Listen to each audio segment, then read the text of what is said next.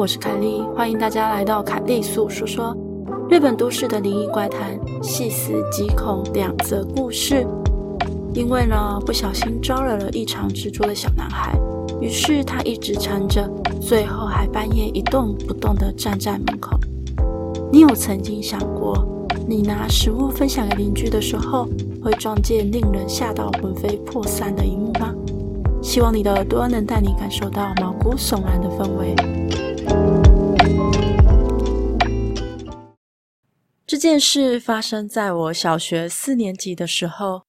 我在放学回家的路上遇到同年龄的朋友，朋友们似乎在玩鬼抓人，并且担任鬼的角色。我经过的时候，朋友立刻大叫，并且指着刚好站在我附近的小男生，并说：“帮我抓住那家伙。”我听到朋友这样讲，我没有任何犹豫，就立刻抓住了那个小男生，然后等朋友过来。因为我乱入的关系，害那个小男生被鬼抓到了，所以就换他当鬼了。我没有加入他们一起玩鬼抓人。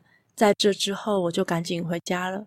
事情过了一个礼拜后，那一天，我和姐姐一起去学才艺，回家的时候偶然在车站遇见妈妈，然后我们就三个人一起回家。在回家的路上，我们又经过了那一个公园。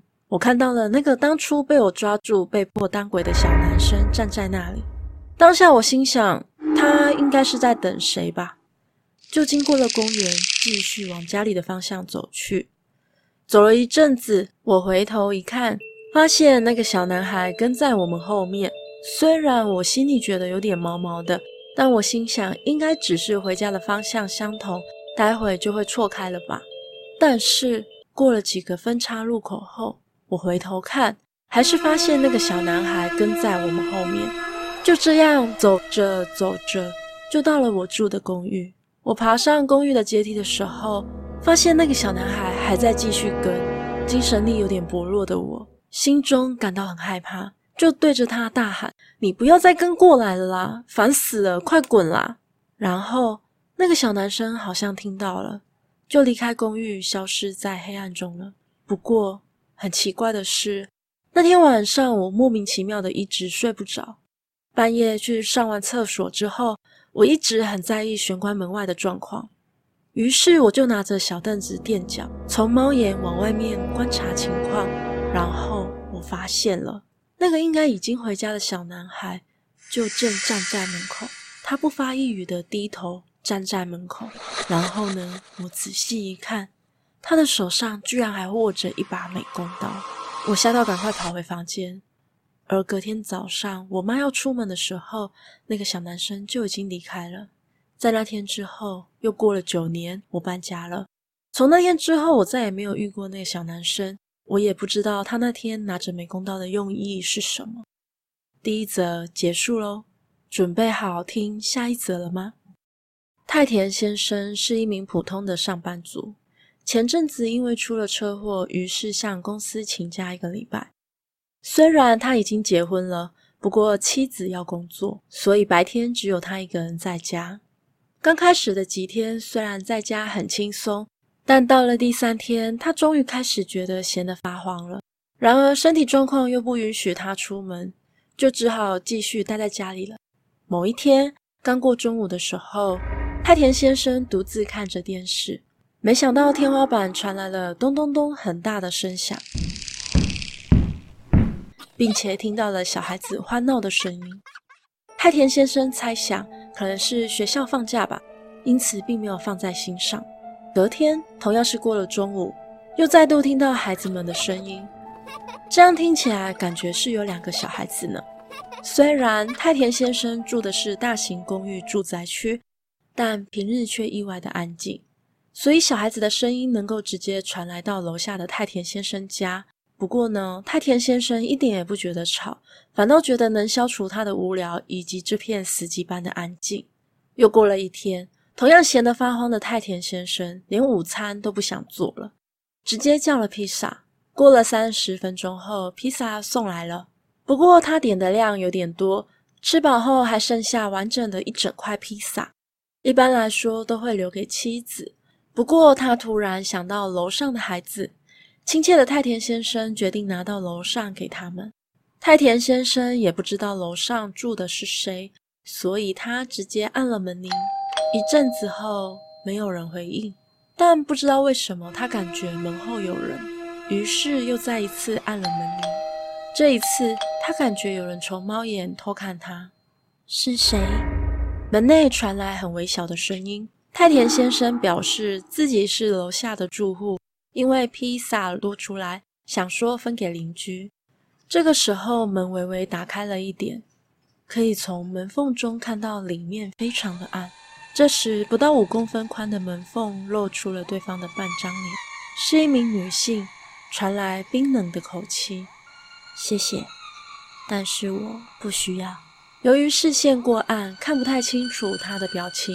太田先生突然察觉自己说的话可能不太恰当，因此又再次说明原委。他希望这份披萨可以给孩子们吃。从门缝中传来了温热的空气，味道也不太好闻。这时候，那个女人的下方突然出现了两张孩子的脸，门仍然只有微开一点，两个孩子空洞的眼神一直盯着他，三张脸呈直的叠着。那名女性说：“那这样，我就收下了。”太田先生从门的细缝将披萨递了过去，门内有一只手从旁边轻轻地伸过来，拿走了披萨。门缝间三张脸凝视着太田先生，谢谢。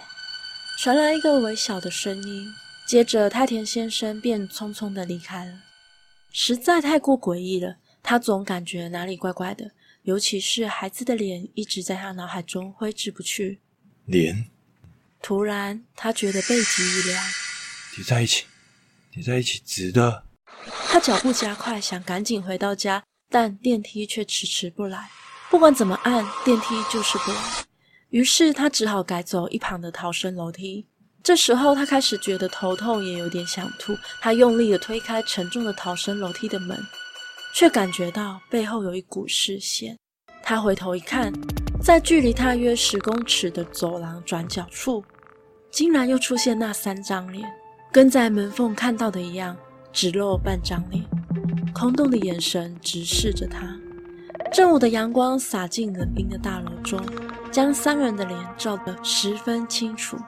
太田先生顾不得自己脖子上的石膏，直接冲下楼。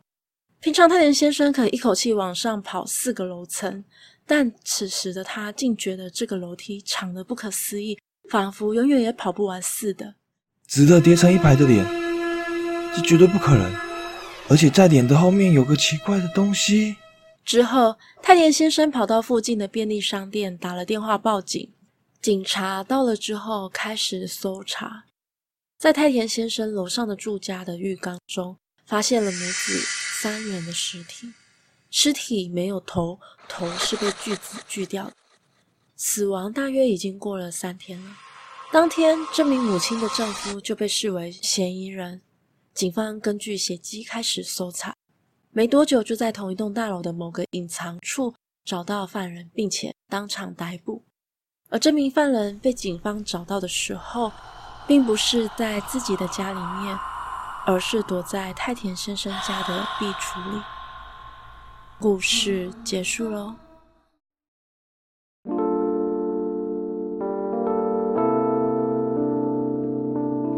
今天的节目就到这里喽，欢迎在 First Story 的留言区留言给我，也可以到 YouTube 或是 FB 粉专找我。下次你想听听什么故事呢？我们下次见喽。